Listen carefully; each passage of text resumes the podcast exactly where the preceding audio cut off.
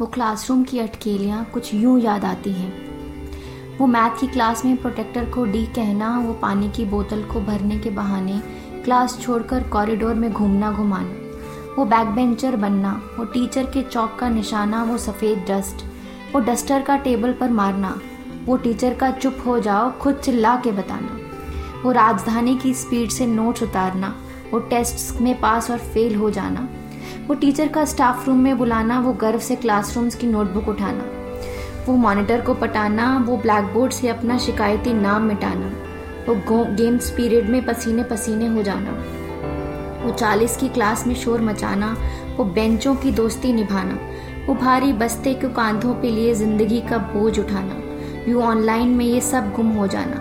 कहाँ है इन बच्चों का ये ज़माना? वो क्लासरूम की अटकेलियों का ज़माना।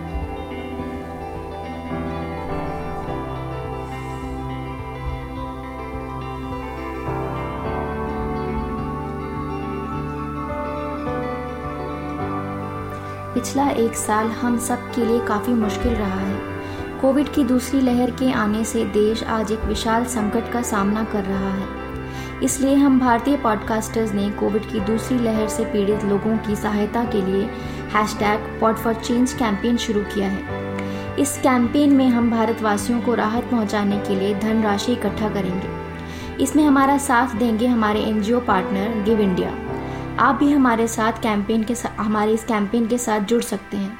हमारी website pod for change India पे डोनेट करके। डायरेक्ट लिंक के लिए डिस्क्रिप्शन पे क्लिक करें। याद रखें, आपका योगदान बहुमूल्य है।